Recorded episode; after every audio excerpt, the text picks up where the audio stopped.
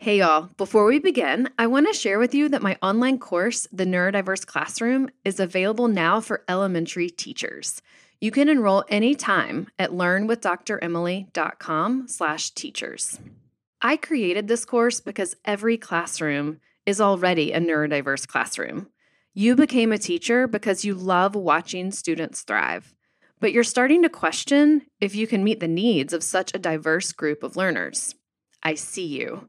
You are emotionally exhausted, especially after the past three years, but you're not alone, and I'm here to help. So if you're ready to learn how to connect with every student and unlock their spark for learning again, sign up at learnwithdremily.com slash teachers. That's learnwithdremily.com slash teachers. Okay, y'all, let's start the show. Welcome to Learn with Dr. Emily, the podcast.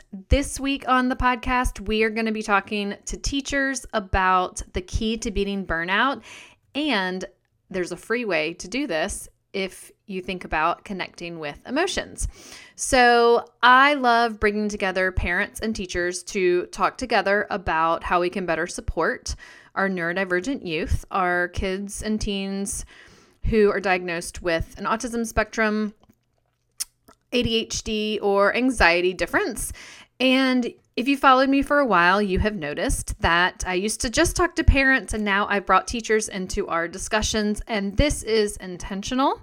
I want us to all learn from each other and build collaborative relationships so that we can work together and better help our kids. So, this week, I am launching a free video series for elementary educators, which is the inspiration for today's podcast and this week's blog post. And I hope parents listen in and teachers, this one is for you. So, teachers, you are busy. You are asked to do too many things with too little time and energy. I'm here to remind you that you can find time for yourself. The most important thing to know is that a little bit of time will go a long way. So I hope you can join me inside the free video series for elementary educators this week to learn how to beat burnout. If you're already feeling burned out and it's only middle of October, I'm here for you. You'll only need to set aside about 15 minutes a day. You can join in later in the week if you are just listening to this. So, videos are going to be coming to your inbox every morning this week. Friday's catch up day, and then we will have a live call on Zoom this Saturday morning to have a Q&A and talk about things that are stressful and strategies that help. So let's get started. So, if you're interested in finding more time for yourself, then you already understand that spending time alone or just spending time doing things that you have chosen to do is incredibly helpful to managing your energy. So, inside the video series, I'm going to teach you how to notice the signs of burnout, how to prepare yourself for stress before it even happens, and how to set boundaries around stressful situations. Imagine if you could figure out what your triggers are for you, what your stress triggers are Get ahead of them, set boundaries when they happen so that you have the time and space to recover after feeling stressed. Here's how we can do it. So, when we experience stress, most of us benefit from a change to our sensory system, like a deep belly breath, a cold drink of water, a warm cup of tea, going outside and breathing fresh air, feeling the sun on our skin, or standing up to stretch or walk. However, as adults, we often have deeply ingrained patterns of responding to stress that involve either numbing our feelings or overriding them. Let me explain. One example of numbing stress is when we grab sugar or carbs for a treat, even when we're not hungry. Instead, we're just distracting ourselves from feeling negative emotions. The dopamine that we feel in our brains immediately when we eat sugar and carbs, it makes us feel temporarily better, but if we overdo it, then we won't feel good later. Drinking alcohol is another example. So, drinking alcohol will depress all of our sensory responses, so we feel less of everything. The trouble is, we might feel less stress, but we're also potentially going to miss out on feeling the joy of things if we drink too much. So, sometimes we try to override fatigue also by drinking caffeine to remain alert rather than getting better sleep or moving our bodies more often. So, listen, I love coffee. coffee is one of my favorite things, so I'm not suggesting that you forego it or sugar and carbs for that matter. I'm just pointing out that there's a connection to be aware of. Caffeine is not the only way to perk up. And if we have too much of it, we can feel jittery and anxious, which doesn't really help us in the long run. So, what does help us in the long run is really taking a look at our sleep and our movement patterns as a systemic solution to becoming more resilient to stress over time. Hey, all. I'm excited to announce that registration is now open for my summer workshops for elementary educators.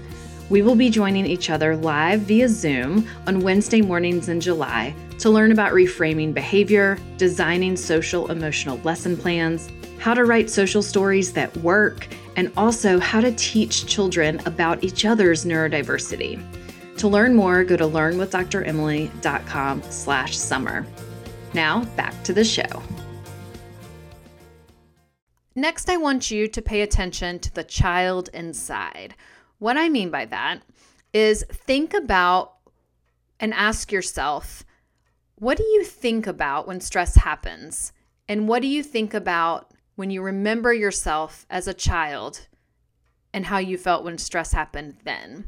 This might seem unrelated, but it's not. It's actually extremely related. So many of us have deeply ingrained patterns of stress responses that are a culmination of both our temperament and our life experiences thus far. For instance, when met with stress, some people dismiss or minimize their feelings as a protective strategy. This is often rooted in a parent saying to you as a child, Oh, you're fine, or It's not a big deal, when you felt like it actually was a very big deal. These types of minimizing comments are not harmful to every child, but they do stick with some of us. If you have an internal voice that's shaming you for feeling your feelings, Think through how your caregivers used to talk to you about feelings when you were younger. There might be some clues there. Some of us have anxious temperaments, and when faced with stress, become more hyper, vigilant. We might jump into problem solving or focus on perfectionism to avoid negative emotions by making sure there's a solution to everything, just in case. These are the young children who are pretty crafty with coming up with solutions to avoid conflicts at all costs. But experiencing conflict actually helps us develop a healthy tolerance to our feelings. We need to mess up, feel disappointed, cope with those feelings, and then find a better way for next time.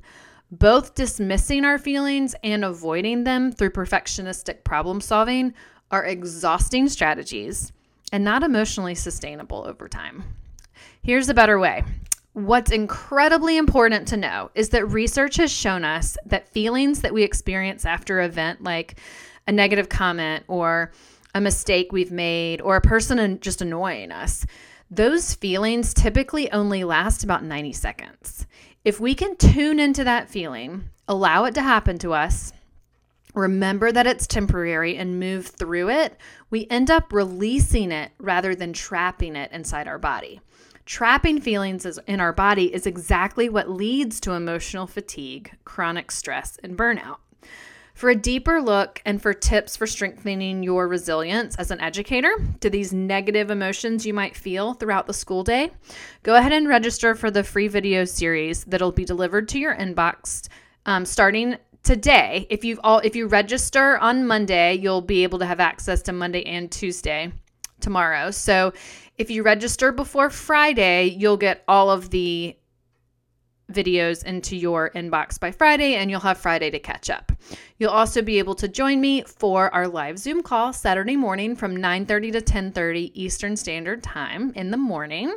We'll have a Q&A and discussion with like-minded elementary educators just like you. So, head over to learnwithdremily.com/beatburnout and let's stay connected.